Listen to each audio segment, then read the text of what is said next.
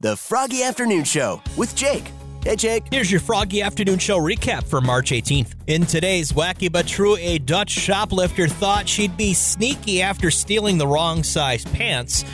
Uh, she called the store and asked if they had the pants in her size, and the shop owner was just as sneaky. She told the shoplifter she did have the pants in her size, and police were there when the shoplifter arrived to make the exchange. Hey, Froggy, you're caller nine. All right, Hey, what's your name, man? Nathan. Nathan, so I got some tickets to go check out Endy Country Fest, your town tour, tech music venue on April 2nd.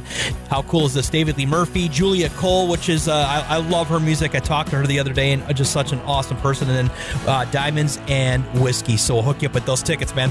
Oh, that's awesome. I appreciate it. Hey, Jake. Chumley, I know you don't have kids, but if you had kids, how would you handle them being naughty? I would hold their deposits for the bank that I get to steal out of it anytime they're wrong or naughty. The Bank of Chumley. The bank of Chummy, that's right. I'm putting money in for these children.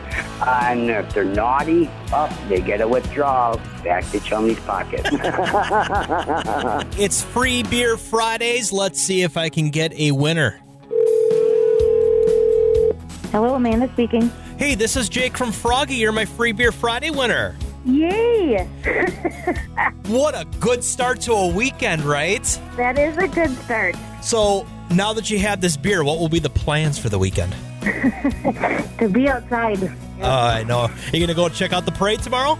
Maybe. Yeah, we'll see. Well, he might wave to us. Me and uh, me and Trace will be in the uh, Froggy vehicle, so if you see us, wave to us. I will do that. Well, Cool. con- con- okay. congratulations on the free beer. Thank you.